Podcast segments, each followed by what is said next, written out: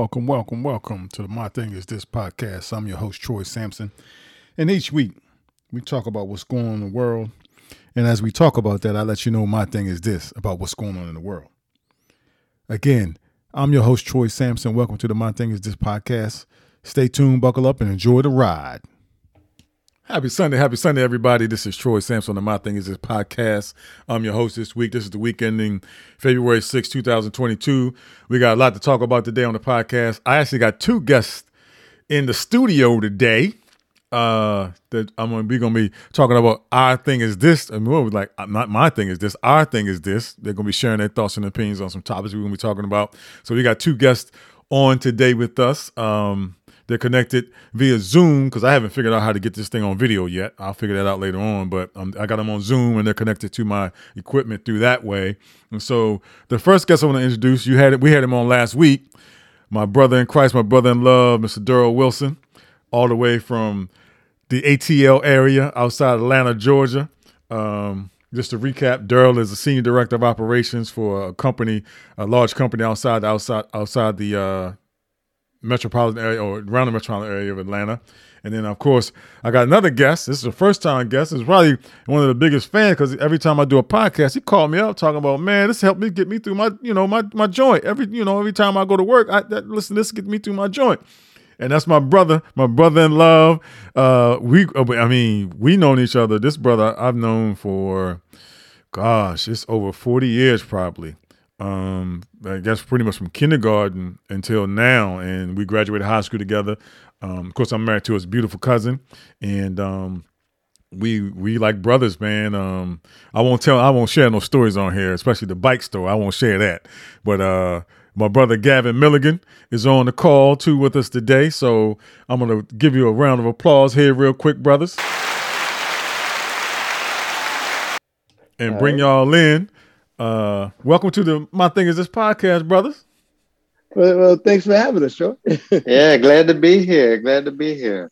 Well, One thing I will say, I look I looked up to both of y'all brothers coming up to school. So uh, let me just put that plug in. You know, um, you guys are a little couple years older than me, but you know, always uh, admired and kind of looked up to both of y'all as you were going navigating your high school career. So I'm glad to be on here with two of Groove City finest. I know that's right. I know that's right. See, hey, listen for, the, for for for anybody that don't know, we represent the two one six one three. We represent Absolutely. the two one six one three. A lot of people, when you say Groove City, a lot of people, Groove City, that's Cambridge, Maryland, man. Groove City Live, baby. We used to yeah. hang, you know, go up top, uh, you know, I also yeah. remember going up top as a young kid, to Gentleman Joe's and Legacy and the Elk yeah. Home and all those businesses and stuff like that. You know, even back in the day, even before those, we used to go around at, uh, Edgewood Avenue to the clubhouse. yeah, Cheetah's Pub, Cheetah's yeah. Pub, all that stuff. But uh, I'm just so thankful and blessed to have you brothers on, man. Um, I'm just trying to you know, add a little voice to the world. And, you know, a lot of people have podcasts, but I figure, okay, well, I can do one too. I mean, we're just getting on here just talking. And um, it's all about just having a conversation, really. I, I used to think this was going to be super hard to do. I mean, I hear so many people, you know, they got engineers, they got all this, they got all that, but I found a small piece of equipment that I uh, found on Amazon that allows me to do it, allows me to upload my stuff, my content to Anchor and Spotify, and that's it. So now I'm gonna try to figure out the video piece of it and uh, continue this thing and share with the world. I got a couple other ideas for separate podcasts. Um, as you guys know, I'm a, a, special needs dad. My son is living with autism, ADHD, and uh, special needs is near and dear to my heart. Uh, matter of fact, yesterday, uh, big plug to First Baptist Church of Glenarden, my church, we were doing the packing of the bags, gift bags for Night to Shine. Tim Tebow does a mm. prom every year, the Valentine's Day weekend, that Friday for individuals living with disabilities, where everybody's count uh, king and queen, and we give a lavish, you know, spread. Everybody comes dressed up in tuck. Before the pandemic, we have it at the church. Everybody would dress up in their tuxedos and their prom gowns, and mm. you know, whether you're able body, able to walk in, or in a wheelchair, everybody dressed up. I mean, these are individuals with special needs with, you know, different types of disabilities. And we just there to serve them, man, and, and give them a good time. And one of the things that really blessed me about that is watching a look not only of the participants, we call them VIPs, but their parents. You know, their parents come, their parents get to go into a separate um, overflow room and they get to see everything that's going on on the big screen in the overflow room. We serve them dinner and d- drinks as well. But it's a full course, bu- full course dinner for our participants. We got music wow. and entertainment. You know, we got different. We got a dance room. We got a photo shot, a photo booth room. So many rooms for them to just navigate through. We had a shoe shine room. I remember serving in the shoe shine room one year. Shushan slash makeup room where you know we got volunteer local makeup artists volunteer their services and time to come in and um do makeup for the young ladies that come. And we do shoe shines for the young men that come. And there's a coat check right? It's a formal it's a big thing. And the last what last year and this year again it's going to be virtual. So that's the one thing that's really you know um not so great about it is because it's going to be virtual. Um again this year. And so we were packing the bags. So I was at the church all day yesterday doing that and having people set up to deliver the bags to our uh, participants and their families. And so, as a matter of fact, I got to call my family today after we get done and set up a time where I can drop their bag off before Wednesday. But it's a great event. Um, and um, Tim Tebow, you know, Foundation has put this on. Big ups to Tim Tebow. And speaking of Tim Tebow, former NFL football player, former University of Florida Heisman Trophy winner, we're going to segue right into football. And the mm. big story this week was Coach, or as Mr. Asia used to say, Coach. Coach, Coach, Coach, Coach, Coach. Uh, Brian Flores, a former uh, Miami Dolphins head coach, Brian Flores, made the news when he dropped this uh, bombshell on the NFL um, after being fired and also seeing. Actually, what tipped it off for him was being congratulated by Bill Belichick um, for the Giants job when Bill Belichick got the wrong Brian. Because, you know, Brian uh, Flores was on Bill Belichick's staff, and also Brian Daboll, who's the, been named the head coach of the Giants, was on that staff too. And I think a couple days before that Thursday that Flores was supposed to go interview with the Giants or take a second interview, he got a text from Bill Bill uh, Bill Belichick saying congratulations. Yeah, saying congratulations on getting the Giants job, and they were going back and forth. He was like, "Are you?" He said, "My interview ain't until Thursday." And he was like, "Are you sure?" And then he finally asked the question: "Is are you talking about Brian Flores or Brian Daboll?" And when Belichick realized in a text message, he sent in the text message, "Oh, I effed up." Mm-hmm. And so that's that's that's what yeah. Brian Flores is saying that led to him filing this lawsuit. But I want to get your guys' thoughts on this lawsuit and just the state of the Rooney Rule with the NFL. Gab, you go first. hey, well, I got to tell you, the the Rooney Rule and, and law, okay, was established because of exactly what Flores is talking about. Um, the the lack of participation, the lack of interviewing processes that go on in, within the NFL, and and his his his lawsuit is it brings a, a light to the to the to the machine right now that is not operating correctly. Mm, okay, I yeah. agree with that. And uh, hey, that's on point. Darryl, what's your what's your thoughts on that? Yeah, so I was listening to that interview with Dungy and uh, Rich McKay, McKay mm-hmm. the the president CEO of uh, Falcons. Okay, right. and he was part of the group that established the Rooney Rule. Mm-hmm. And basically, he was talking about well, the Rooney Rule was established to slow the process down because back in the day, all the owners would do is call about four or five coaches, right, or four or five, you know, well-known coaches, mm-hmm. and be like, "Hey, do you know this guy? Do you know that guy? Um, you know what?"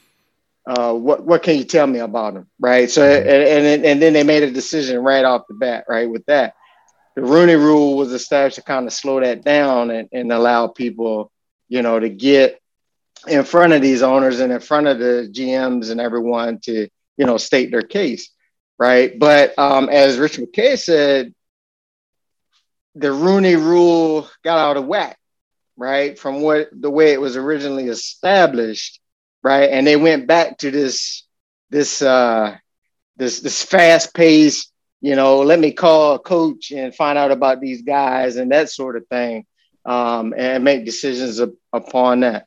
Um, but I, I think, right? I, I mean, I think they messed up, right? I, I think you know the fact that Belichick knew, right? He he really, to me, I mean, you let the cat out of the bag, you know what they say. But the fact that he knew something about the hiring process before Brian Flores even was interviewed is an issue right? So that kind of validates what Rich McKay was saying.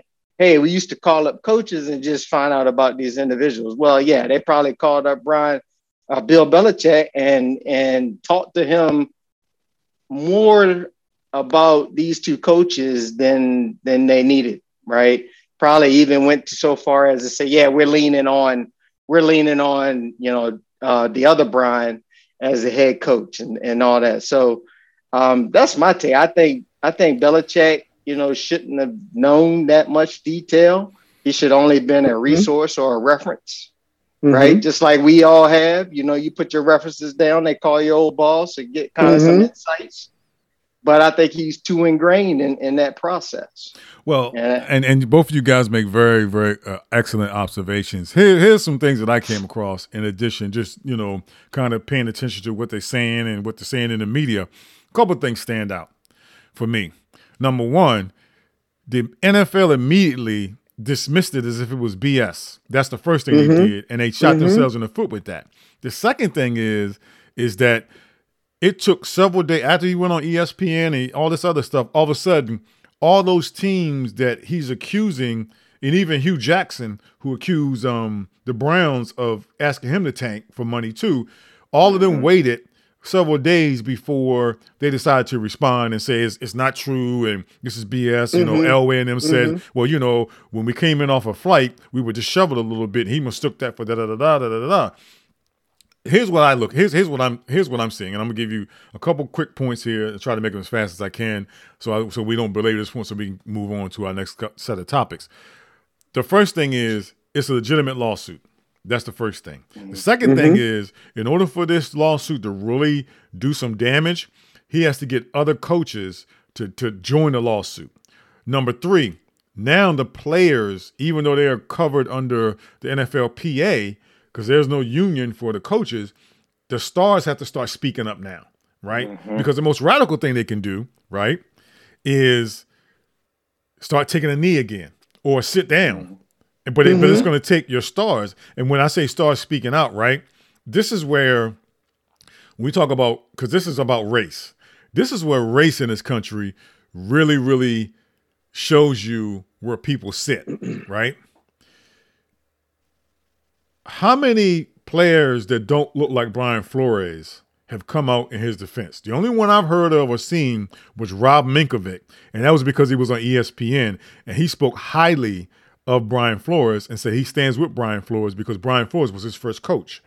But he said Brian, he mm-hmm. thinks the mm-hmm. world of Brian Flores because Brian Flores basically helped him survive in New England because he was on the borderline of possibly being a practice squad guy, but Brian Flores coached him up on the special teams and his career ended the way it did, which he ended up being a, a, mm-hmm. a, a starter, winning Super Bowls and stuff like that but you don't hear anybody else. Where's Tom? Even Tom Brady's retired. Where's Tom Brady at? You never like. I, will give an example, and I, and I hate to go here with this, but there's several white players in the league that are dating black women.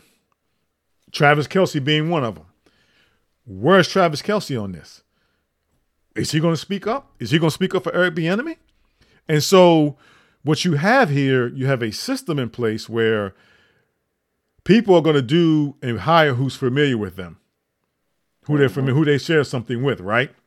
So, when you start looking at the landscape, what is this really doing? Then here's the other thing I just found out just by it's two YouTube videos I saw over the weekend. One was Stephen A. Smith, and this was the one time I actually listened to him because I think Stephen A. Smith is uh, whatever. But he said he pointed out to who was it? It was the big Swagu, Marcus Spears, and I think the other one might have been Ryan. No, it was uh, Bomani Jones.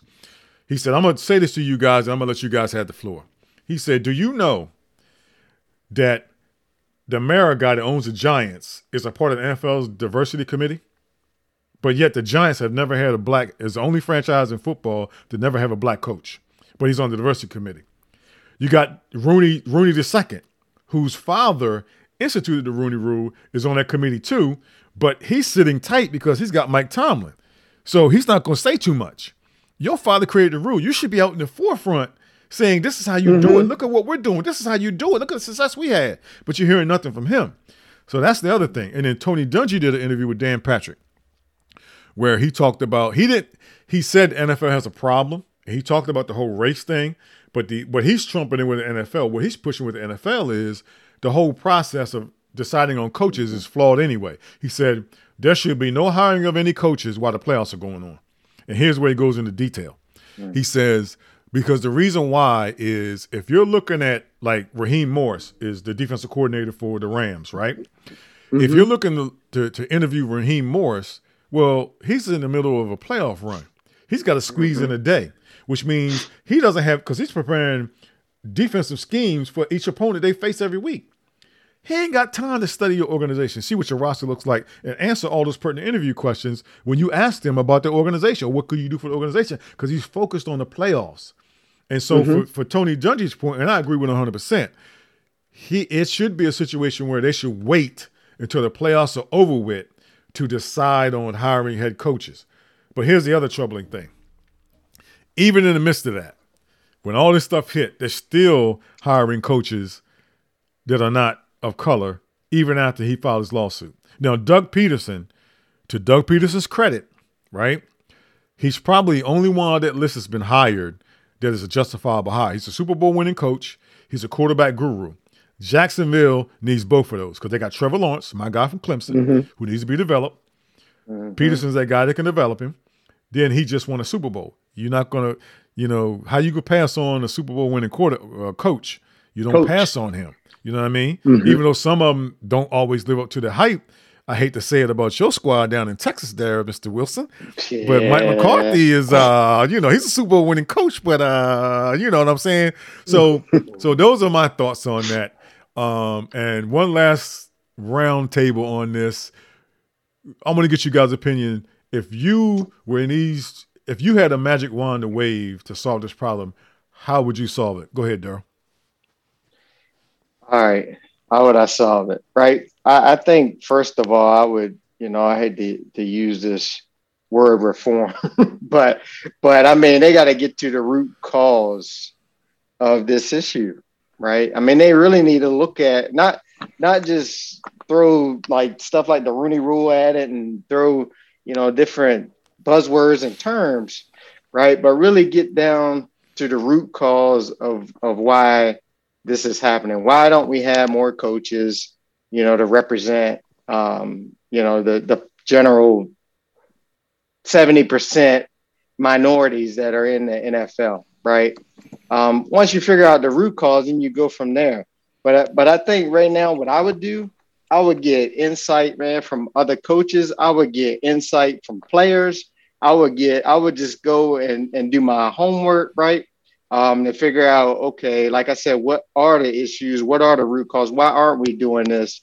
Right. And um, and establish a process like Tony Dungy is trying to do. Establish a process and procedure. And oh, by the way, not just establish it amongst the owners, but kind of get the, the head NFL head office involved, um, the executives, the owners, and the players union, right? Does this work? Does this process work? And then go out and, and test it, right? Um, but it needs a total revamp. It, it definitely does. I mean, and you look at, and I always try to trans, put things in, in a corporate perspective because that's kind of what I'm familiar with, you know, but people talk about it, and, and I think this is likened to affirmative action, things like that, right? People mm-hmm. talk about affirmative action. Affirmative right. action is old. It's old now. We don't need it. But you know, I, in my mind, and, and this is, uh, you know, this is my opinion, right? This is the my thing is this podcast, this is my right, right. But in my in, in, my mind, it's to get us a seat at the table. Right. Get mm. us a seat at the table, and then let our credentials do the rest. Mm-hmm. And let our, you know, but if we don't get a seat at the table, that that was in my mind as far as affirmative back. If we don't get a seat at the table, if you're not a, thinking about us, and we never get a seat at the table, then we can't show you what we can do. Right right? Because mm-hmm. we really don't we don't have anybody else out there uh, uh, lobbying for us, right? So get us a seat at the table. So that that's what I think. I just think they need to look at the entire process from wing to wing and and figure out where the gaps are and get get a good procedure and process in place and you know and get buy-in from all the levels of the NFL on what they want to do going forward. Not just make it an owner's thing.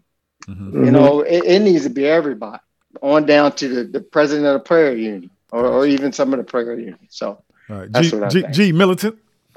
Yeah, yeah, yeah, yeah. Well, well, thanks for having me on the show again. And and um, and Darryl, I, I agree with you uh, 100% in regards to the, the affirmative action. Okay, affirmative action is, is never gone away. Okay, and in this particular instance, the NFL itself, it has to come from the top execs all the way down to uh, the trainers, okay, and in the medical field, because there's also a disparity in regards to those individuals in those C-levels. I think Tony Dungy mentioned it in his letter that uh, the C-level um, employees, such as your your hospital physicians, your team trainers, your um, you know, there's a disparity in those people also. So this has to come all the way from the top of the NFL all the way down to those particular players mm-hmm. that there has to be revamped and overhauled the same way that an organization comes in and cleans house this has to be cleaned up it has to right. be cleaned up and, and not just from from the owner standpoint because if you look at the senior the senior owners okay you have your jerry joneses you have your um uh your your your your guy up in new england okay mm-hmm. those those Kraft the Kraft Kraft okay mm-hmm they've they've owned their guys, the Rooneys, okay? They've owned, you know, they've owned these these franchises for so long. And Troy, I agree with you. Rooney should be he should be forefront with a with a with a stick in his hand, beating down doors, saying, "Look, man, my you know, it's named after my father. This is what we have to do." And and and for him, you know, to sit back because yeah, he has Mike Tomlin, but Mike Tomlin has been there 15 years. How long is he going to last? Okay. As long and as he can, they, listen, the Pittsburgh Steelers had a winning record every season since Mike Tomlin's been there. That's why he's lasting. Well, they well, they, they, they, get, they, they put themselves in a position to get it with a shot at winning. Yeah, but that's why he's still there. Good point, and I and I know Gavin's still going, but but then but Miami also had winning season with Brian Flores. Flores so, yeah, exactly. Last two years. Exactly. Last two years. But if your owner wants you to tank games and pay you hundred thousand dollars get to get Joe Burrow, then that's the reason why he got fired. Uh huh. Uh huh. So but, yeah, go ahead, um, Gav. But getting yeah, but getting back to my point too. Okay, you know, from from the from the top to the bottom. Okay, it has to you know it has to be cleaned up. But I also think Troy, you made a very valid point too that the NFL, the NFL Players Association, the players, okay, they haven't spoken up about this, you know, this injustice because you you they're there every day around these coaches. They they know who who who's working hard and who's coaching up. So it just can't be status quo. Um, you know, we're just going to throw these you know these individuals' names up here and see what sticks. They're not seeing what sticks. They're not even putting the names up. So we're not even getting our foot in the door, as Darryl had mentioned as well. And I, I think the Players Association, I think the um, the referees. I mean, everybody from top to bottom. It has to be cleaned up. Um, but we just can't go along and play along and stay silent. Yeah. Okay, we can't we we can't do that. I mean, you, you, we we played that card before, and well, we've been playing it now. And you, you look at guys like Colin Kaepernick and Eric Reid, you know, you know, who took the knee and and, and see their careers. Well, players, you know, players aren't going to take a knee right now for the coaches, but they can surely they can surely stand up, okay, and voice what they have to say about this because, uh, you know, you look at you know some of the coaches that are now in the in the in the in the mill talking.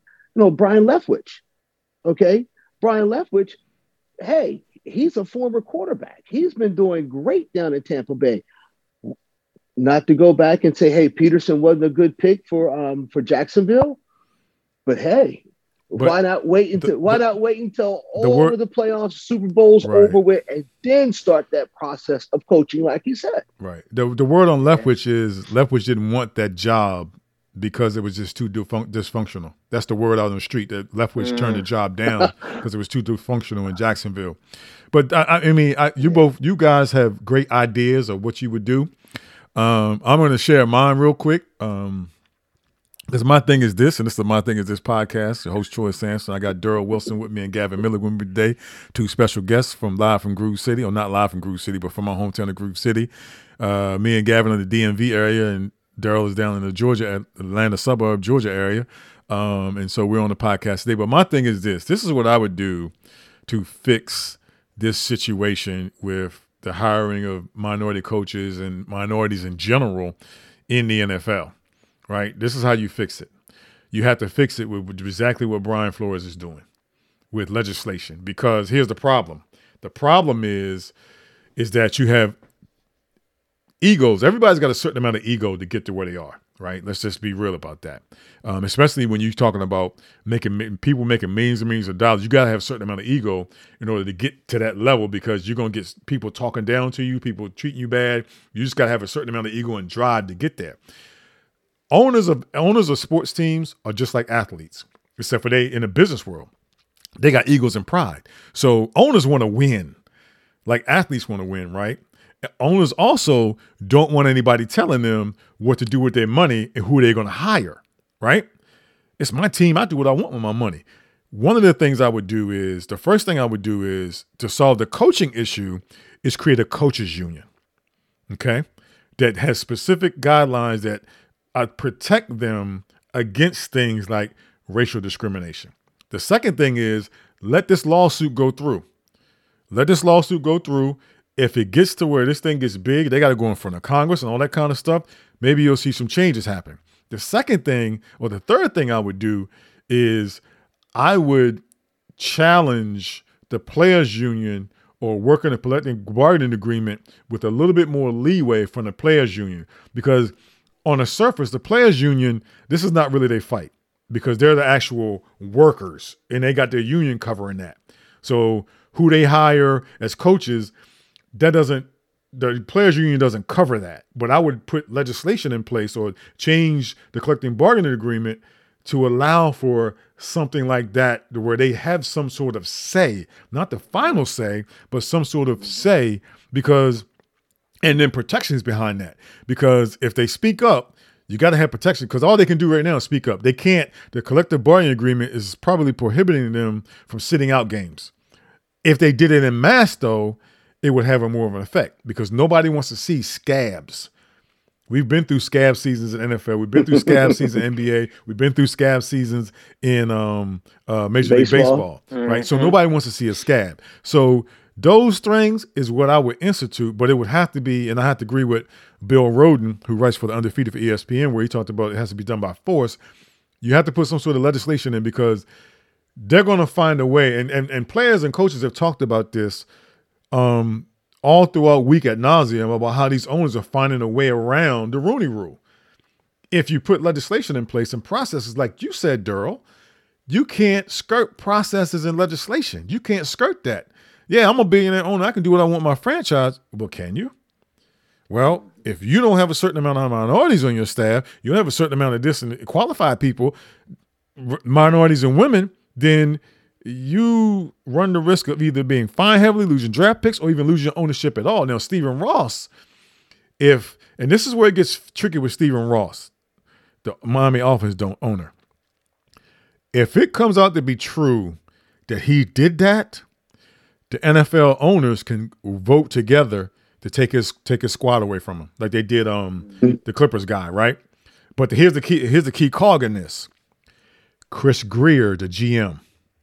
If Chris Grier gets called to if this makes it to court and Chris Grier gets called to the stand and and uh, Brian Flores actually has proof that Chris Grier talked to him about this and was engaging in all this, all that kind of stuff, even though Stephen Ross denies it, word against word.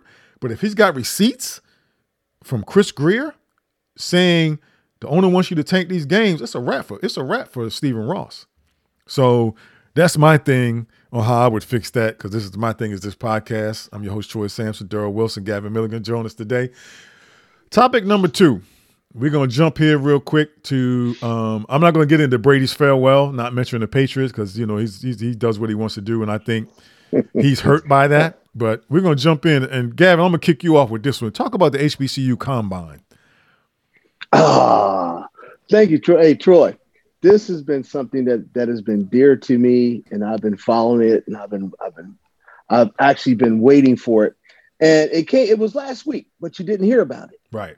Okay. Mm. It was last week. It was held down at the University of South Alabama. Mm-hmm. And it was the inaugural uh, HBCU combine in which it actually brought in some really, really great players from HBCUs.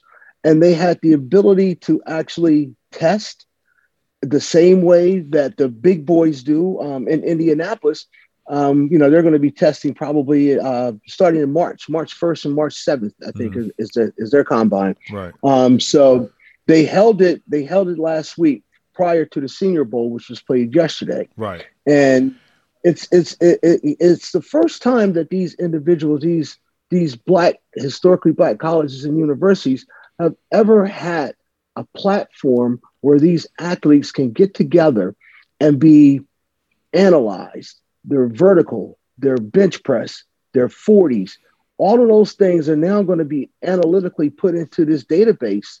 Okay.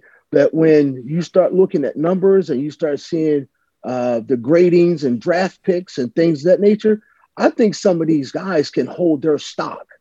Okay. And now this isn't, this evens the playing field to that, that, that this combine now allows them to even their stock, go up in stock because the last, I want to say the last six years, seven years, there hasn't been one HBCU draft pick, meaning it's sixth, seventh, eighth round. That's usually when you get an HBCU pick. Mm-hmm. But you you haven't seen a third round pick. Right. This is what this this is what this platform is going to do for them now. You might see some some guys who were six round picks now be third, fourth round picks, mm-hmm. which is significant in money. Okay. And you know, and, and all across the positions, man. And I thought I thought this was a great deal. I mean, this is a great big thing for me. I mean, being a uh, being a former college player at a HBCU, um, and knowing some guys who did make the league, but made the league not because someone that they had a platform like that, they were almost like a needle in a haystack. Right. Mm-hmm. Okay. But you know, but the but the NFL has found these gems. Okay. As a matter of fact, you know, looking at some of the Hall of Famers, some great Hall of Famers came from HBCUs. Okay. Ain't, it ain't some, it's a lot. It's, a, it's lot. a lot that came it's from HBCUs. Yeah. I mean, Walter Payton was a HBCU. Okay. Um, Mel Blount uh, Richard Dent, Michael Strahan, mm-hmm. Jerry Rice. They all came from HBCUs, but these are the these guys that I just mentioned. They were the few that made it, that made right. the squad. That if, okay. If you really think about it, though, and I'm and I, and I, I got to jump in real quick because you talk about HBCUs and the greats, right? If you really think about it, all the most of the most of the black African American NFL players that came into the league in between the 1960s and I would say the 70s, I would say 80% of them probably came from HBCUs. Because you're talking mm-hmm. about Gene Shaw, Art Shell, you're talking about all the guys you just named, a plethora of them. Because remember, it wasn't until the money started getting big and college football was kind of waning a little bit. Because if you watch the ESPN 150, College Football 150 uh, documentaries, right, you'll see they talk. They do a they do a they do a whole show of ESPN College Football 150 on the integration of African Americans in college football. They do a whole show about that a whole show about that. And so, you know, back in those days, you know, even back then, they, the, I mean, the coaching staff that developed these guys, those that, those coaches wasn't wasn't back then eligible or good enough to be in the NFL coaches.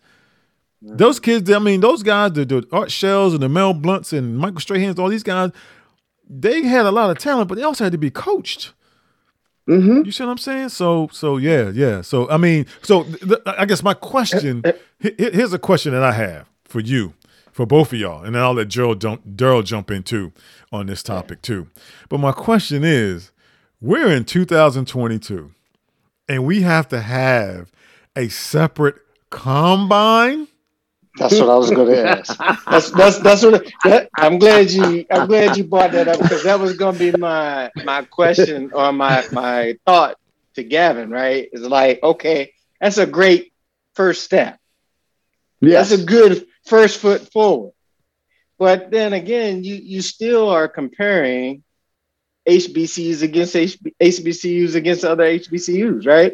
And, and and not comparing them to the big boys. Now they'll go on a database where you can kind of analyze all that. But that's a great first step. I think the second step need to be, you know, maybe say the top people from the HBCU combine or just in general, they need to be right in there with everyone else on the NFL combines, right? And compared with everyone else, right? To let people know, you know, uh, uh, uh, uh, that the Del States and the, and the other uh, uh, colleges, you know, can compete with Alabama, right, on the same playing field. But I think it's a great first step. But I think we need to take it another step further. Uh, what's your I, thoughts I, on that, Gavin? I, well, I agree. I agree. Well, hold on, hold on there, Joe. Okay, hold on. All right. Uh, the fact that this is the inaugural, okay, the inaugural HBCU combine is, is of course, the great step. But what I mean by it's good because we've never had that platform. Now, if we can if we can invite those those same players, and why does it have to be separate? As Troy, you know, as Troy mentioned, you can take these same guys and maybe stretch the combine out a couple more days because you're going to add more. You know, you're going to add more people. So you stretch it out a couple more days, but everybody goes through the same interviewing process. Everybody goes through the same testing, the same time. When I was in college, a couple of scouts came down to Delaware State, okay? Only because John Taylor had, had been drafted as a, you know, as a six round draft choice from the San Francisco 49ers. And we were winning, you know, we were winning the MEAC championships. So there were people that I played with that only got those looks from certain teams. Mm-hmm, mm-hmm. Okay. Say the Redskins, which was close, the Philadelphia Eagles, which was close. Um, you know, teams like that always came, but they only had like one coach or two coaches to come down. Okay. Mm-hmm. They they they test your vertical, they test your bench press, they test your 40. And it was like, you know what? Thank you very much. And that was it. Right. that, that was it. That you you never you you know you never had that real or you had that real instance. Did they really? Did they, can, did they even look at film? Oh, they, there's film all over the place, Troy. But They don't look at film. Wow. Hell, during a during a during a pandemic, okay, during the pandemic, you know, some of these guys that played their senior years on abbreviated schedules for a lot of you know for a lot of colleges and in high schools and things of that nature, there's film on them. You can go back and look at film with YouTube and everything, and you know these guys are putting on putting workouts on YouTube and things of that nature. There's a lot of black talent, okay, at these HBCUs that right now have have been either sucked away from the you know from the predominantly white colleges, or you know have had those experiences that fall that have fallen by the wayside. I mean, I think everybody that played football has always had a dream of going to the league. Every, I mean, if you if you put a pair of cleats on and ever played football, you know, I'm I want to be a football player. I'm gonna do, you know, make right. it to the league.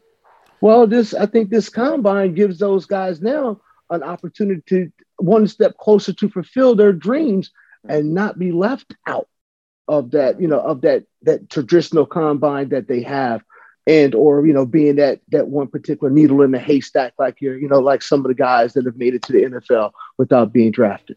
Darryl, Darryl, final thought on that? Yeah, I mean, no, that's what uh, I mean. I think like that's what I said. I think it's a great first step, right? And I and I think first of all that you know it can't just be a check in the box. Like we, that's what we're talking about with the Rooney Rule and some of these other things. It can't just be a check in the box because Gavin mentioned right. These guys came down to Delaware State, kind of looked at them, looked at their, you know, 40s and, and bench press, and I was like, okay, I, I seen enough and I'm gone. Right. So we, we can't have that. You need the NFL teams have to send their top scouters to the NFL, to the to their combine, just like they do in any other combine, right?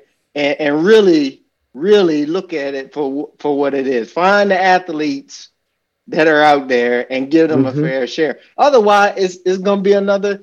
We'll be talking about this uh, uh, in a couple more years that they're just going in there. We're not seeing numbers increase in the NFL, and they're just going in there and checking the box.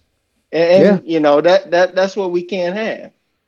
Yeah, well, this was the first time that 32 teams were there, and everybody yeah. that was there tested in front of 32 teams. Right. Which, yep. well, my thing is this. This is the my thing is this podcast. I'm your host Troy Sampson with Darryl Wilson, Gavin Milligan today. My and thing, who? Is, my Gavin Milligan. I'm sorry. Uh, um, you call me Gravin. sometimes I get mush mouths on here, man. I'm sorry. My apologies. But uh, my thing is this is my and then just to wrap this up and put a bow on it, right? I asked that question in the beginning. Why do we have to have it? Right in 2022 it's a legitimate question, but I also think that by having it, it created a solution. And here's the solution. Thinking about this as you guys are talking about this, right? You said all 32 teams were there, right? Or, rep- mm-hmm. or somebody or representatives, yes. right? Representative, yes. One of the challenges is with HBCUs is that a lot of the HBCUs are not Power Five schools. So typically, the NFL Combine is centered around Power Five, Power 10, 15, top 20, 15 mm-hmm. schools. Those are most of the players that get the invite. Every now and then you'll see a, a HBCU a HBCU wide receiver or cornerback or offensive lineman or or quarterback pop up in the NFL combine, right? You'll see them pop up. But by having the HBCU combine, right? Now you get because think about it. If I'm say Shiloh Sanders down at Jackson State or Shedeur Sanders down at Jackson State, right? Mm-hmm. I get the bust of both worlds now. When it's time for me to, when I finish my junior year, time for me to go to NFL, I can now go to the HBCU combine and be seen, and then I'll probably because my daddy's name get picked up to go to get the NFL. Get combine. invited to go to the NFL. Right. Mm-hmm. So what? And this is also here's the other thing about that too, is you can also then based on the 32 teams that come to see you, based on their feedback, get another invite based on their feedback to come to the NFL Combine. Especially and, and, and if you have if you hold it strategic like they did now, where you hold it before the NFL Combine, now some players start now some players are on the radar for HBCUs, and they mm-hmm. may end up getting that NFL Combine invite. I have my own personal thoughts about the NFL Combine, what it really means, but that's a different story mm-hmm. for a different day because film, game film tells you what you need to know, not measurables 40 times and stuff like that because there's plenty of guys that ran 4 2 40s, but they ain't never playing NFL. But anyway, that's a different story, different day. Moving right along. Because um, most of this podcast today has been centered around race. We got one last topic before I get into my special needs topic about race, and that, and I'll let Daryl lead this one off, and that's Whoopi and the Holocaust. Oh wow!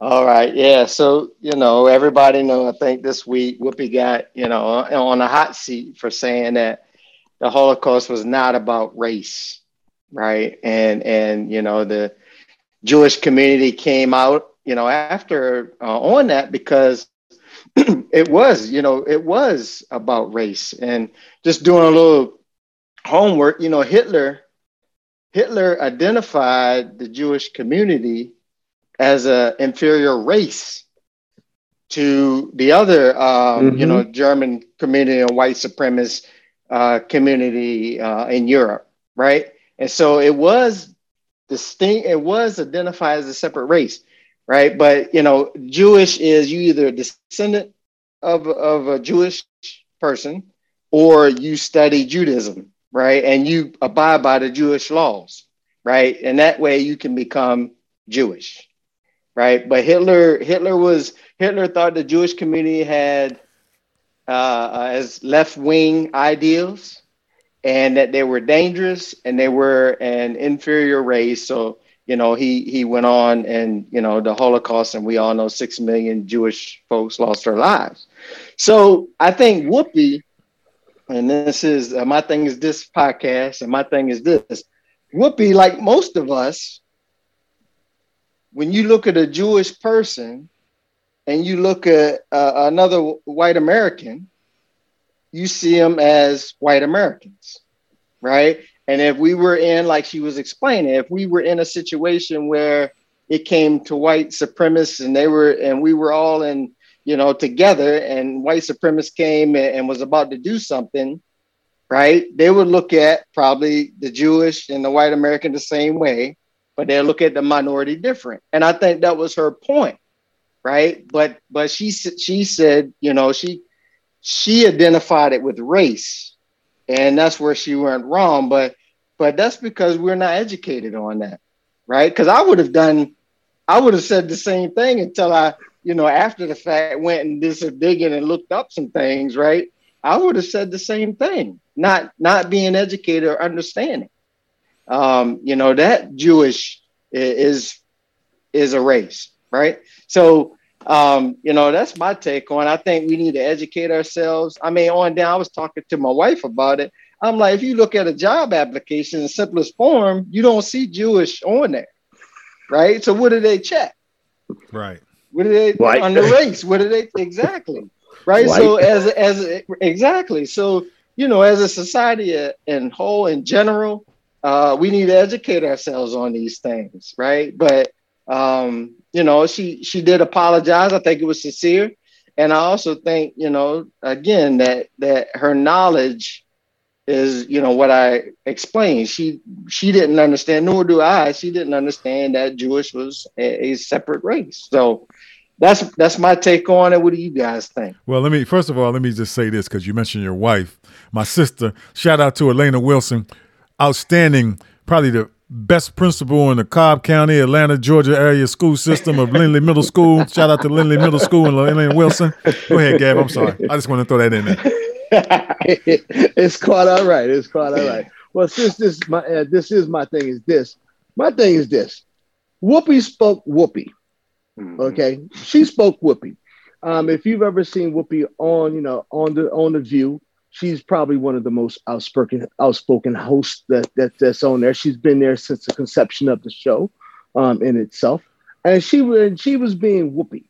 And what I mean by being Whoopi was Whoopi was saying what Whoopi would typically say, and she said it not as a black and white, okay, mm-hmm, as black mm-hmm. and white. As as you look at the colors and the spectrum, she saw this as black and white it wasn't until, like you said, Darryl, okay, that you that she looked back in hindsight when you look at the history and how Hitler had had classified the Jews as an inferior race.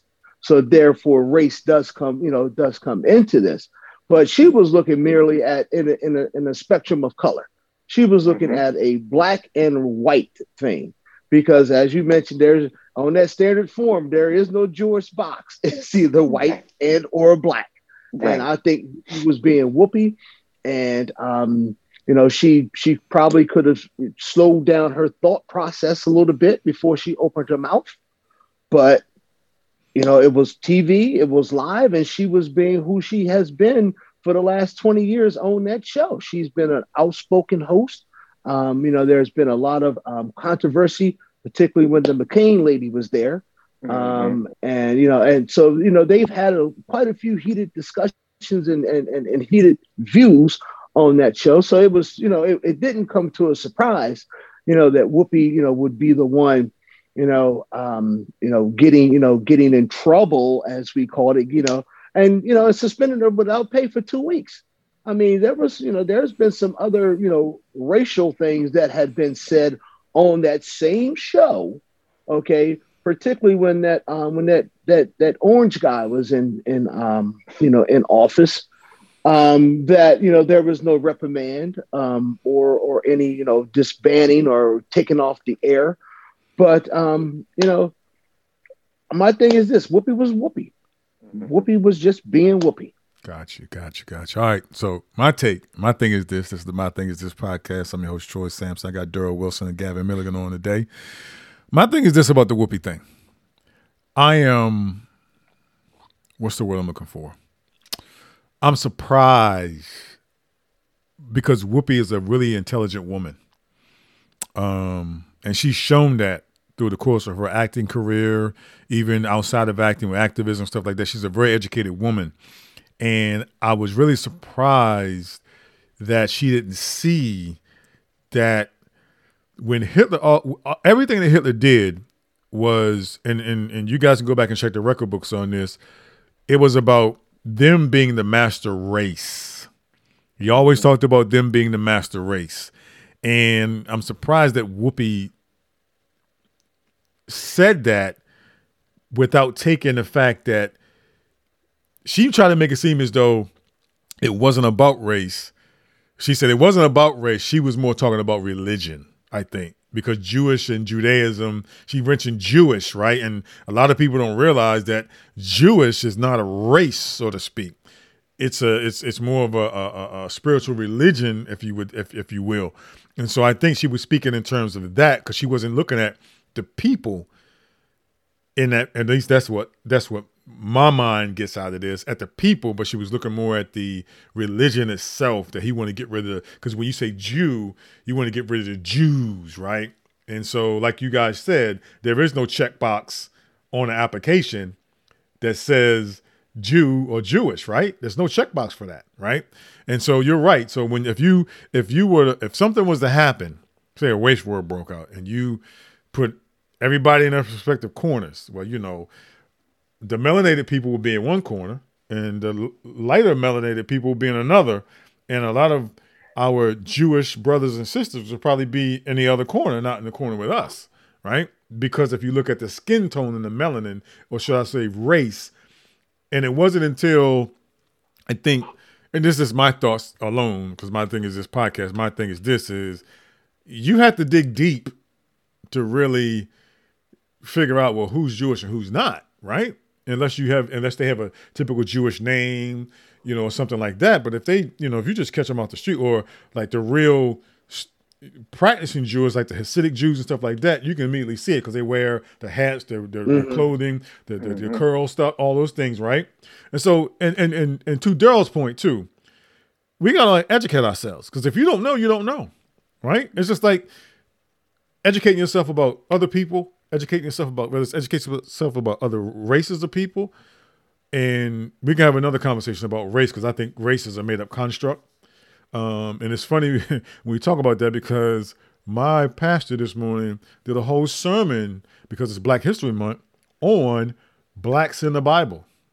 And he quoted scripture on this where he talks about in the scripture in Acts and other places where we all come from one place.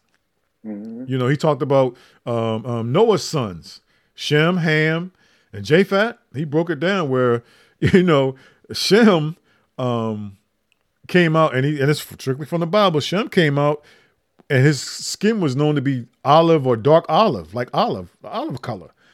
Ham came out, he was definitely like a brother. He was melanated, and then Japheth came out, and he was a little bit more lighter. And he talked about where you know, each one of them settled down. Shem settled down in the Middle East. So that was the beginning of the Middle Eastern people. Ham settled down in um, Africa, started African folks. And then Japheth settled down in Europe, started Europeans. And so that's the way he broke it down um, when he was giving his sermon this morning, right? And so when you start looking at the context of that, and there's scriptures that says we all come from one blood. We all made of one blood. That's why if you cut, it don't matter if you cut if you cut anybody, even animals. What color is the blood? Red, right? Red. So mm-hmm. and so so anyway, so that's that. You know, I I just thought that um and and I thought that she really was speaking straight off the cuff. I think um because Hitler did make it about race. Like to your point, mm-hmm. though, he did make it about race. And to your point, Gav, about you know people have said things on um, the show and get, get suspended. And you talk about McCain's daughter, right? McCain's daughter was actually one of the first people to come to Whoopi's defense when she got suspended. Oddly enough, but mm. it wasn't. But it wasn't mm. what you thought it was for. It wasn't for defend her and saying, you know, um, she's not wrong. This, that, and the other. It was the suspension part and how it was handled and, and and and, it wasn't it wasn't it was in favor of Whoopi, but it wasn't in favor of Whoopi Whoopi the way most people would think she would come to Whoopi's defense. It was it was it was more to benefit her and her ideology is what she said. I forgot exactly what she mm-hmm. said. But um but that's where that goes. And so, you know, we'll put a bow on that. Um, we've had a lively show here. We've been been a little bit rapid fire today um, in our in our talks. But um, as you guys know, again, this is the my thing is this my thing is this podcast. I'm your host Troy Sampson. I have uh, Gavin Milligan and Darryl Wilson on with me today. And if you guys have heard my podcast before, you always know special needs is in my heart because I have a son with special needs, living with special needs.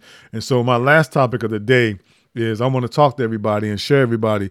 I don't know if everybody's seen the video, and I'll try to bring it up real quick so you guys can see it. But there is a barber down in the Atlanta, Georgia area um, named Ree the Barber. Um, mm-hmm, she works at a place mm-hmm. called Exposed Cuts. And this mom on mm-hmm. Instagram posted a video of her son, who's living with autism, getting his hair cut by Ree the Barber. Well, we went through this early on and we tried it one time and after that, Joshua's grandfather started cutting his hair, trying to take Joshua to a barbershop. Especially when he was in his younger years and he was still self-stimming, had a lot of sensory issues. It wasn't no way that dude was gonna sit in that chair and feel them clippers on his head and do all that kind of stuff. And so for a while, you know, my, my late grand my late father-in-law, um, Bert Thompson, used to cut his hair whenever he needed a haircut. But Ree took on this client, and his mom um, is named La, La, uh, LaQuista Arena um, and I'll say they're going to be a part of my shout outs when we get done. But she took him to Ree the Barber and he couldn't sit still. He was moving all around. So guess what Ree did? If you saw the video, Ree cut his hair as he was moving. She would make mm-hmm. up games and everything. And so let me see if I can share my screen real quick and pull up that video and uh, let you guys see that one example because uh, she's making the news and everything now. Um, hold on a second. Let me see. Is it coming up? Hold on, let me stop sharing my screen. It didn't come. It says you started screen sharing. Okay, hold on. It picked the wrong one though. Hold on. Let me see. Okay, here it is. Um, so let me know if you guys can hear this. Yeah, I see a blank screen right now. Oh, okay. So the video is not showing on you on your side. Mm-hmm. All right. So let me no. just, let me go ahead and stop it. Um, let me see. Hold on. Why is it showing my screen share is paused? Okay. Anyway, anyway, I had a video that I want to show. I'll figure this out. This is the whole video part of this podcast. I'm gonna be trying to figure out. But anyway, it's the video of of showing Ree in action. He's up mm-hmm. on. He's got his iPad in his hand. He's, he's he's on the floor running around. He's doing all these things, and um, and it's funny because you know, Ree is being patient with this young brother she is being very patient with this young cat. And so it's just one of those things that, you know, we have to be mindful of how we interact with kids with special needs and stuff like that. And I, I, thought Ree did a phenomenal job. I mean, she even got to a point where, you know how people get their hair cut and use a razor to line them up? She mm-hmm. even got to a point she was able to do that. And I said, like, when I saw the video of that, I was like, that's a straight razor. Isn't she worried about him moving suddenly? But what she did was the way she grabbed his head, he was still focused on his iPad. And while he had his head in that position, she held it like this and then trimmed him up so he wouldn't move. But nonetheless, every time he goes to get his hair cut, she does her thing. and so they've they've been on um, the news and they've been on I think one of the national talk shows recently that I saw. But shout out to Ree the Barber, and you know, parents live with, with children live with special needs, especially autism. Um, have a tough time just getting basic services, and we knew we need more barbers out there like Ree to be able to do that and show that compassion and love. Um, because most most barbershops you go through, it's like locker rooms. And so, you know, if you got a kid that uh, can't keep still, some barbers will be patient and some barbers be like, man, I hope they don't bring that kid back no more. You know what I mean? So, yeah. you know, yeah. I just want to give a shot. So what your what you guys thoughts on that? Well, I mean, that's commendable, definitely. Um, but we talked about a little bit about this last time. Mm-hmm. So obviously Ree's a barber, right? Yeah, Ree, she's mm-hmm. a barber. She's a and, female, and yeah. she's educated on the, dis- the the special needs of that that individual. Some barbers, mm-hmm. right? Unless I think, unless they're educated on it, will look at. And we talked about this, you know, uh, Troy before, where you know where they're not educated on different things of a special needs child, and they just look at it as behavior. Right right? Mm-hmm. That's just a behavior problem. So I don't want to come back in my seat. I can't deal with this. This person is moving around. It's just not, you know, they need to sit still, you know, even probably get on the parent, make this child sit still, right? So I, I, I think it's commendable. Um, but I think also too, um, again, back to educate, educate, you know, maybe some of our barbers need that right? Some education on, okay, this is, you know, he's dealing with this. This is maybe how you handle it, blah, blah, blah. And then, and then they'll get in, go into it with a better knowledge and, and, and, and be able to act like more like Reed. Mm-hmm. And not just with barber but I'm just talking about in general. Right, right. Right. And a lot of times I don't think, I don't think, and maybe they don't know some parents. I, I maybe they don't know Maybe they're not, you know, like you and Paula, y'all clearly know y'all in it, y'all agree, y'all do your thing. Maybe some parents don't know the child hasn't been diagnosed yet or something like that. They don't get that information over to the person providing service, which mm-hmm. they could probably provide a better service if they understood what they mm-hmm. were dealing with. Right. Mm-hmm. mm-hmm. That's my thing is this. Right. All right, Gav, what do you think? hey, um, well, you know I'm a big fan of your show, Troy. And uh, you had mentioned Ree probably about three or four weeks ago. Mm-hmm. Um, this story, and I, I went back and I had a chance to actually look at the video, and it's absolutely phenomenal. Um, he's running around the barbershop, you know, and she and she's made it a game. Mm-hmm. She made it a game mm-hmm. as, as as he was literally on the floor with his with the cape. Okay, right. you know, she you know she she's getting a little bit here. Okay, it's like she she's getting in where she fits in, so right. to speak mm-hmm. his whole realm of his whole mind and what he's doing because he know he's not going to sit in that chair. Right. he, mm-hmm. he is not going to sit in the chair. And um, just just her the way that she she she did her service and the patience that she had with him um, was phenomenal. But it, I, I think she has also educated herself, as Darryl was saying. You know, she she took the time to educate herself or the parent of that special needs child took the time to educate Ree on look, you know, he he has a disability. Okay. Mm-hmm. And she took it upon herself to to be like, okay, as a barber, how can I get into his mind mm-hmm. and fit into his world? Mm-hmm. Because that's what like she actually did. She mm-hmm. fit into his world where he wasn't threatened. Mm-hmm. Okay, he wasn't he wasn't threatened um, and and he, and he was still you know moving around and doing what he was doing, but she made it a game. He it was non-threatening, and the the haircut turned out to be to be pretty bomb. It really uh, did. Bro, she be use, she be using straight razor and be putting parts in that mm. young man's hair, man. She be getting Look, it in. The, yeah. I was surprised to see how the haircut, a fade, everything. She faded them up. it was tight. Yeah. yeah. So, so, so thank you for, thank you guys both for those great points. And, um, my thing is this, this is my thing is this podcast. So here's my perspective on it. Well, number one, shout out to mom, you know, LaQuista, um, being an autism mom, she took it upon herself to educate, you know, Ree for what's going on. And to you guys' point, right? To Darryl's point about not knowing or having a diagnosis, right?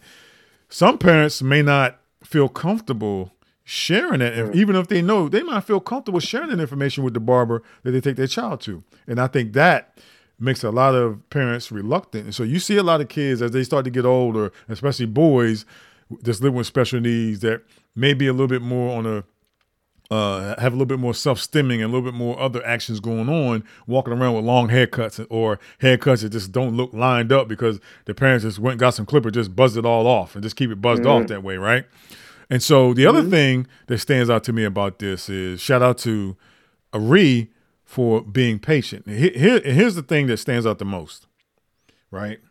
Ree is so comfortable in her barber skill mm. that it doesn't matter how he moves. If you're comfortable doing what you do and you know how to do what you do, mm-hmm. right? She is comfortable in her skill set to be able to cut this child's head and do it well with him moving.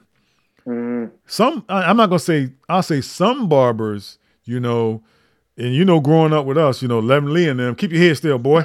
Keep your head still. right. You know I mean? Keep your right, head still. Exactly. Right. So, so you know, so um, um, some barbers are not comfortable with you moving your head around like that because it because they are so tuned in. But she's she is adopted. She's she's comfortable enough in her skin and her skill set to be able to cut this child's head on the floor, in a chair, him hanging off the chair. When I saw her pull out the straight razor, bro, I was like, man, this chick is comfortable. Right. Because right. she had a straight razor on his head, and I was like, if he moves, but again, she's taking time out to educate herself. Mom has educated her, and the biggest thing she has is patience. Yes. Think mm. about that, right? Because mm-hmm. because we live because we because because we live in an era of you can't just walk into a barbershop now. You got to get an appointment, right? And then every mm-hmm. barber, most barbers have a schedule, right? Some barbers mm-hmm. every 30 minutes they have an appointment, right?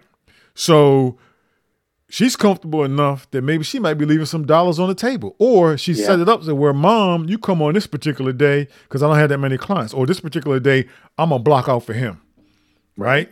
Mm-hmm. Because she knows it's gonna take her instead of 30 minutes to cut his hair, it make her take her 45 to an hour because he's mm-hmm. moving around and all those mm-hmm. things. And then of course over time, she'll be able to cut that down to back to 30 minutes probably because she's got the skill and expertise and, and, and it's a common thing and he'll get used to it too to where boom mm-hmm. it's it here's the other thing it's also doing my last and final point if she's in a if she's actually in a in a because you know everybody goes to salons now right where everybody's got their booth or their own private room right but if she's actually in a shop where she's in a room with other barbers and other chairs right mm-hmm. my prayer is that those other barbers are educating themselves watching her.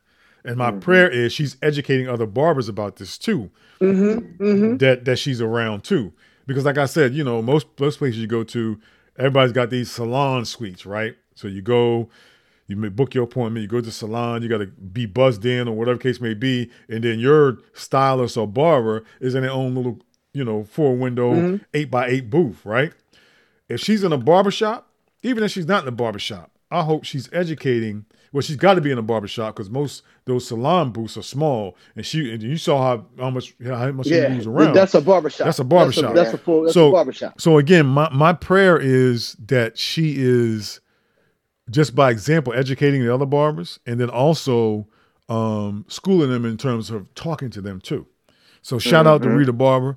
And speaking of shout outs, we're going to transition into the shout out portion of my thing hey, this podcast. But go ahead, Darryl. Troy, real quick, just one just one thing on Ree. Um, I, as you were talking, I was thinking about she probably practiced, did some practicing on her own or something, right? I know she didn't just start, you know, uh, cutting on or cutting that hair that that way. So I, I bet she spent some time practicing on okay if they do this i'm going to do this i'm going to do this this is how i'm going to handle this getting herself ready to to be an expert or to have an expertise in cutting uh, special needs child you know what no I, I don't know because this is her. I think this might be her only client, and this might be trial and error for her. She may have just learned this just by him. Mhm. By him? Yeah, I think she may have learned this by him, Wow. through him. And so he, you know, Okay. you know, God puts things in our lives for different reasons, That's different true. seasons, and maybe he put. Well, I know I ain't know. Maybe he put this young man in her, in her season or in her life in this season for a reason, because here the the attention that it's giving is raising awareness of special needs. Think about that. Right. now. Right. Even though it's even though it's as simple as simple as a haircut, right? Now people are seeing, oh, young autistic young man is getting his hair cut by a fantastic barber. You got other barbers watching this now. She's got she put every time on. I mean, I'm gonna get your shout outs in a minute, but on her Instagram feed, you know, she's she's putting the videos of her cutting his hair. Her mom is sharing videos of cutting his hair. Awareness. So it's the awareness that's going on. So Yes. All right, I'm gonna Um, check that out then. I'm gonna yeah, check, check, that it out. So Yeah. Um, we're gonna go to the shout out portion of the My Thing Is This podcast again. You know, like I always like to do at the end of my podcast, I like to sh- shout people out. Um, I don't really like to do like like super famous people that's already got followers and likes. I like to do the small the small folk the smaller folks. You know, if that's if that's, that's the way to say it, but the small folks, people that I know, people that I follow, um, that aren't that don't have a million followers or it's not a store or whatever case may be. So I need to give shout out. So my first shout out is because it's Black History Month. Not only that is to all our ancestors that paved the way for us um, as part of Black History Month. Okay, all those ancestors, right? That paved the way for us. MLK, Malcolm X, W.E.B. Du Bois, Carter G. Woodson, the whole nine that we talk about that we learn in school and Black History Month, which should be Black History Year, or all it shouldn't be a Black History Month, it should be just a yearly thing. And we can have another podcast talk about how they're trying to ban all of our history out of schools or take the slavery and stuff like that out of schools. But that's another topic for another conversation. So shout out to all of them, all of our ancestors that have paved the way for us, and those that are still doing it to this day, that are serving in those capacities, whether it's politically, religiously, uh, whatever. Also, shout out to Trayvon Martin. I think his birthday was either yesterday or the day before yesterday. Um, And I think Trayvon would have been probably 20, 21 years old, I think now. Um, in his 20s now. So shout out to Trayvon. I saw his mom post something on happy birthday to him. It's been floating around in social media. So happy birthday to Trayvon Martin. And then shout out to Exposed Cuts, aka Ree the Barber. She's a barber down there in Duluth, Georgia, in Atlanta, in Atlanta, Georgia area, down in Duluth. And she's cutting this young man's head with autism by any means necessary.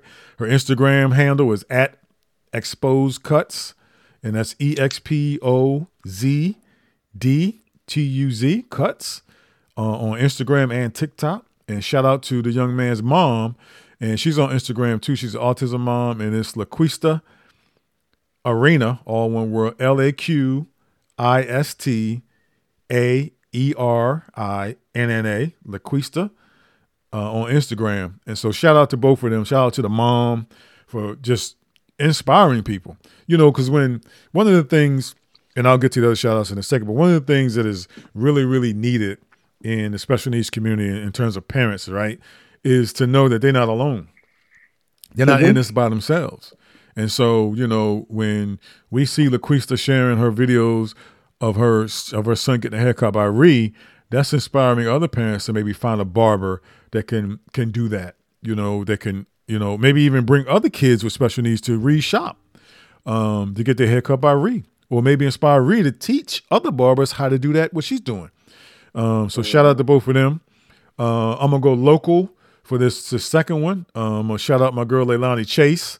Um, Leilani used to, ironically, Leilani is a family friend. Um, she used to date uh, Devin. You know Devin, uh, Gav, Dinah's son, when they was in high school at Archbishop Carroll. Um, she used to date Devin back in the day, and so I follow her on Instagram, and she's got a. I shouted her out. What was it last a couple podcasts ago? She gets just started a candle company, but she's got another company that is called Bargain Bae Buys.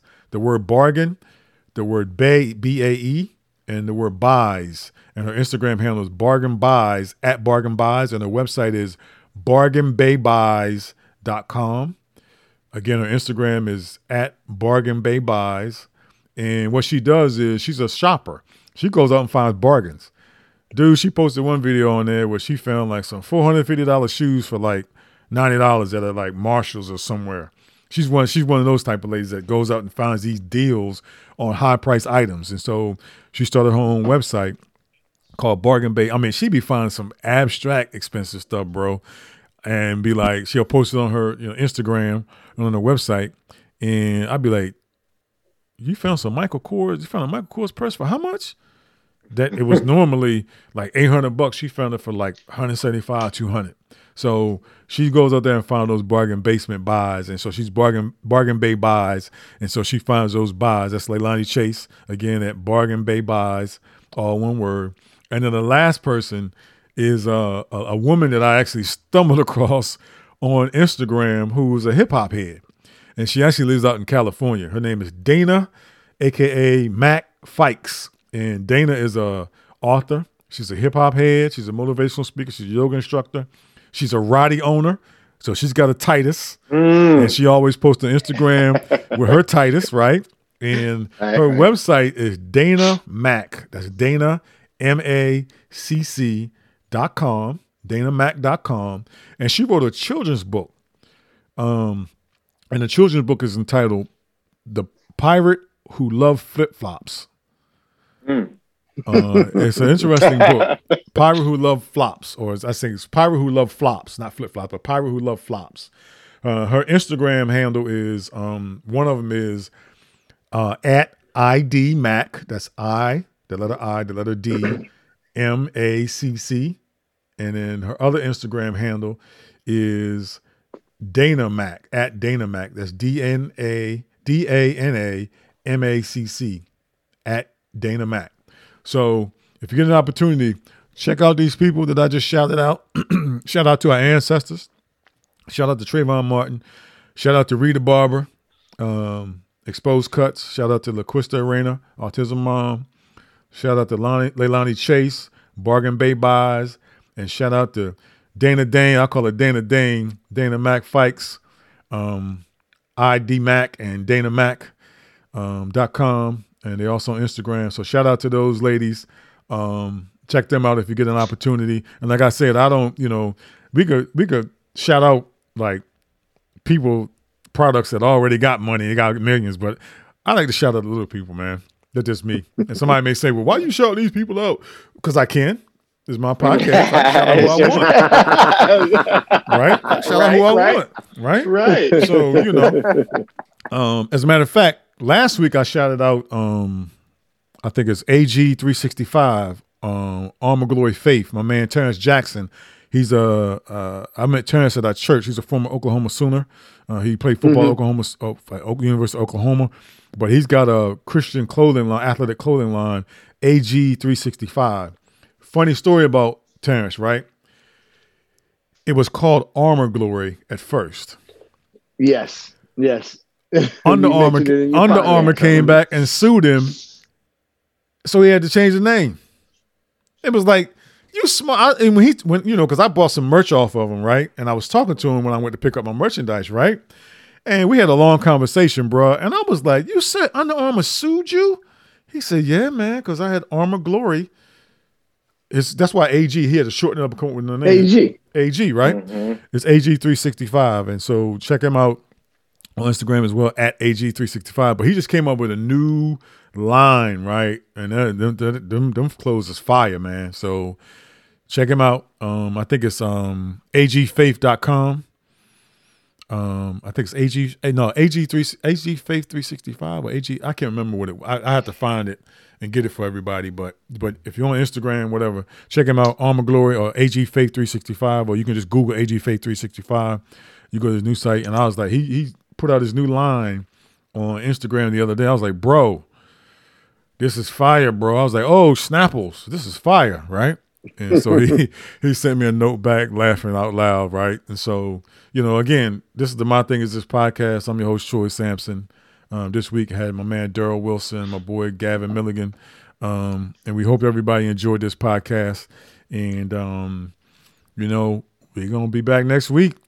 Um, I don't know if these fellas will be back if they want to be back, but um, I'll be back next week. You know, I like to shake it up a little bit. And in 2022, I was like, let me start having some guests on because you know, doing this by myself, kind of feels like I'm just rambling a little bit. So I'm like, let me have some guests on that has some other perspective and stuff going on.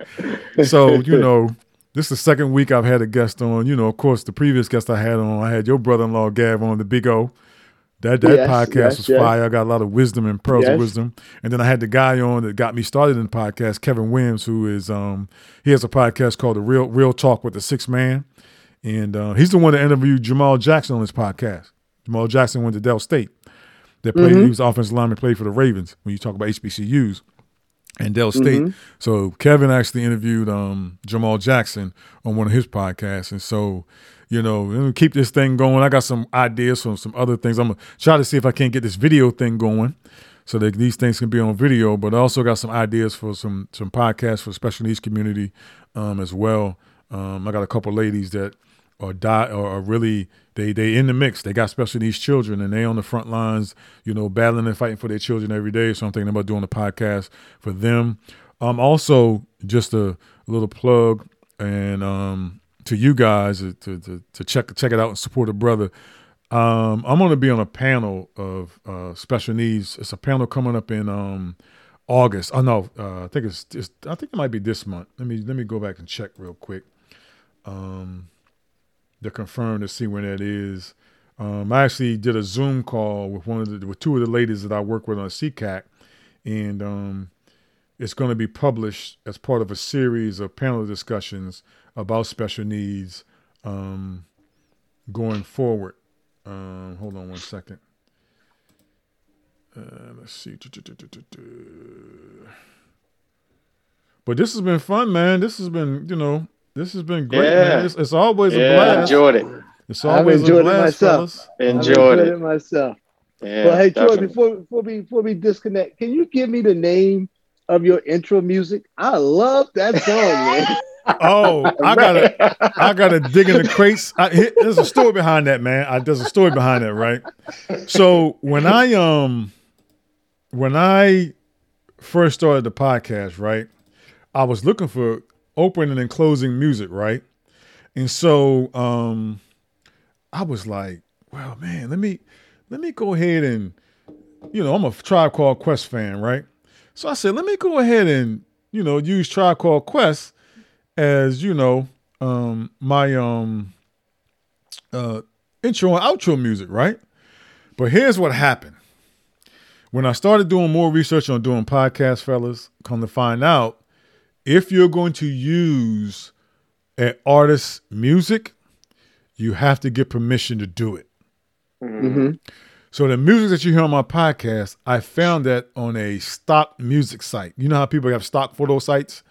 so you don't mm-hmm. get caught, so you don't hit with copyright. Well, it's basically a free music site, and they didn't necessarily give a name to it, and so I just was clicking on them and found one, and um, you know, uh, was able to come across one, um, and I was like, cool. So I I found that one, and downloaded it, chopped it up in um GarageBand, because because I mean the actual song is a lot longer than what you guys hear.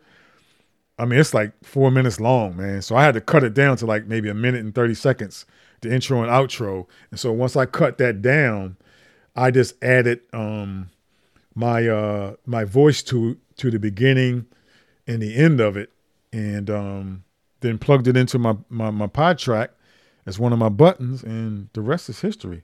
But I'll go back and look to see if it's actually a name. I'll go back and give you I can I can send you the information on the website where it is. But yeah, that's a that's a stock that's a stock uh a stock music. I can't like I said, I was gonna do the intro to um the Luck of Lucien from the Tribe Called Quest. Dun, dun, mm-hmm. dun, dun, dun, dun, yeah.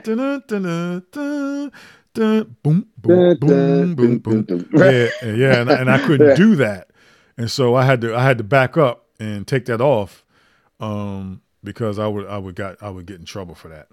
So well, I like it, man, and it's a great way to start your you know to start the it podcast, is. man, mm-hmm. and and and when when it's playing you just get a feel. You just want to bounce, mm-hmm. you know, want to bounce a little bit. Right. So I want to thank you guys for having me on the show, man. I appreciate it. Yeah, so one a quick shameless plug. I'm gonna be part of a a, a, a summit called the Decoding Behavior Summit and it starts on. It runs through February 11th through the 13th. You can sign up for it for free, but uh, on the 11th, um, these are all. I think these are all pre-recorded um, sessions. So on the 11th, myself, um, Pam Talley, are being interviewed by a lady named Sarah Whalen. These two ladies are actually on my CCAC board, and our topic is going to be inequities in education, how schools make it difficult for neurodivergent kids. And so Pam, I, and Sarah are going to be uh, in an interview. It's like an interview style thing. We're going to be um, talking about that, and they're going to make that available to the public on February 11th. The summit actually runs from February 11th through February 13th, and um, it's uh, it's going to be great.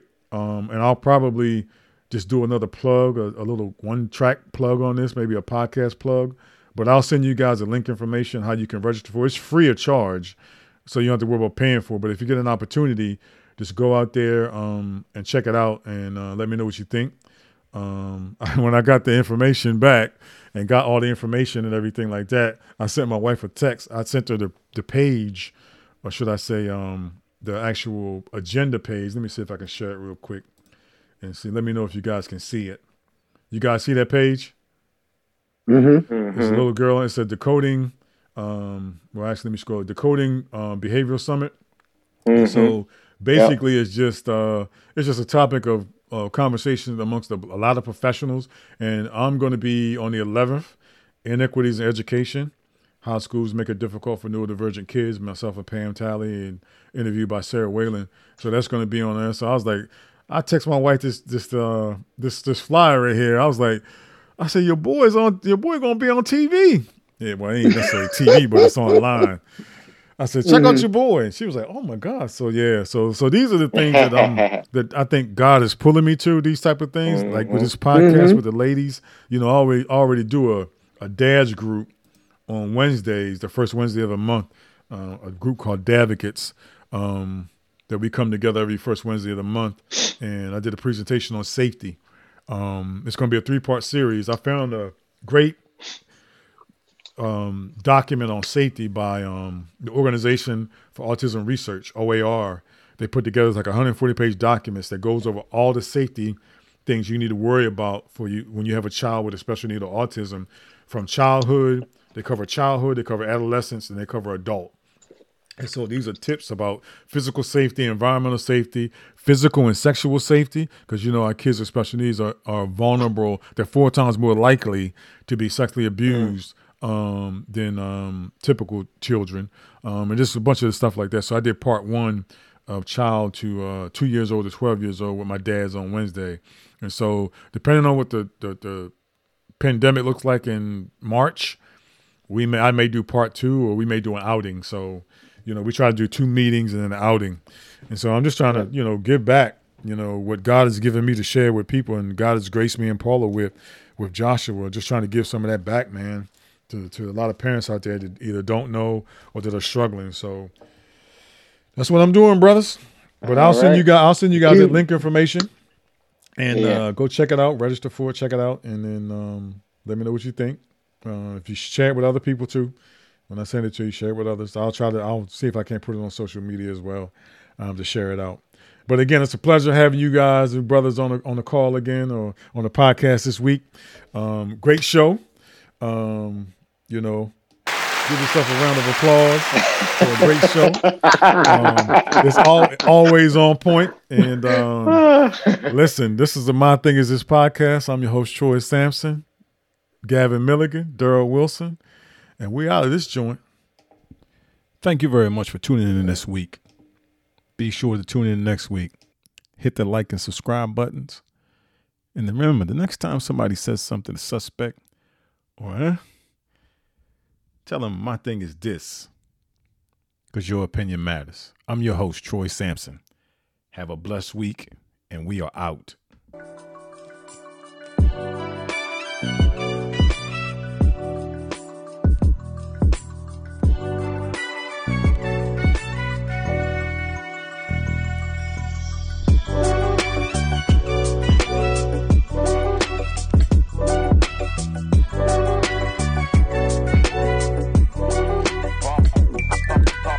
Bye.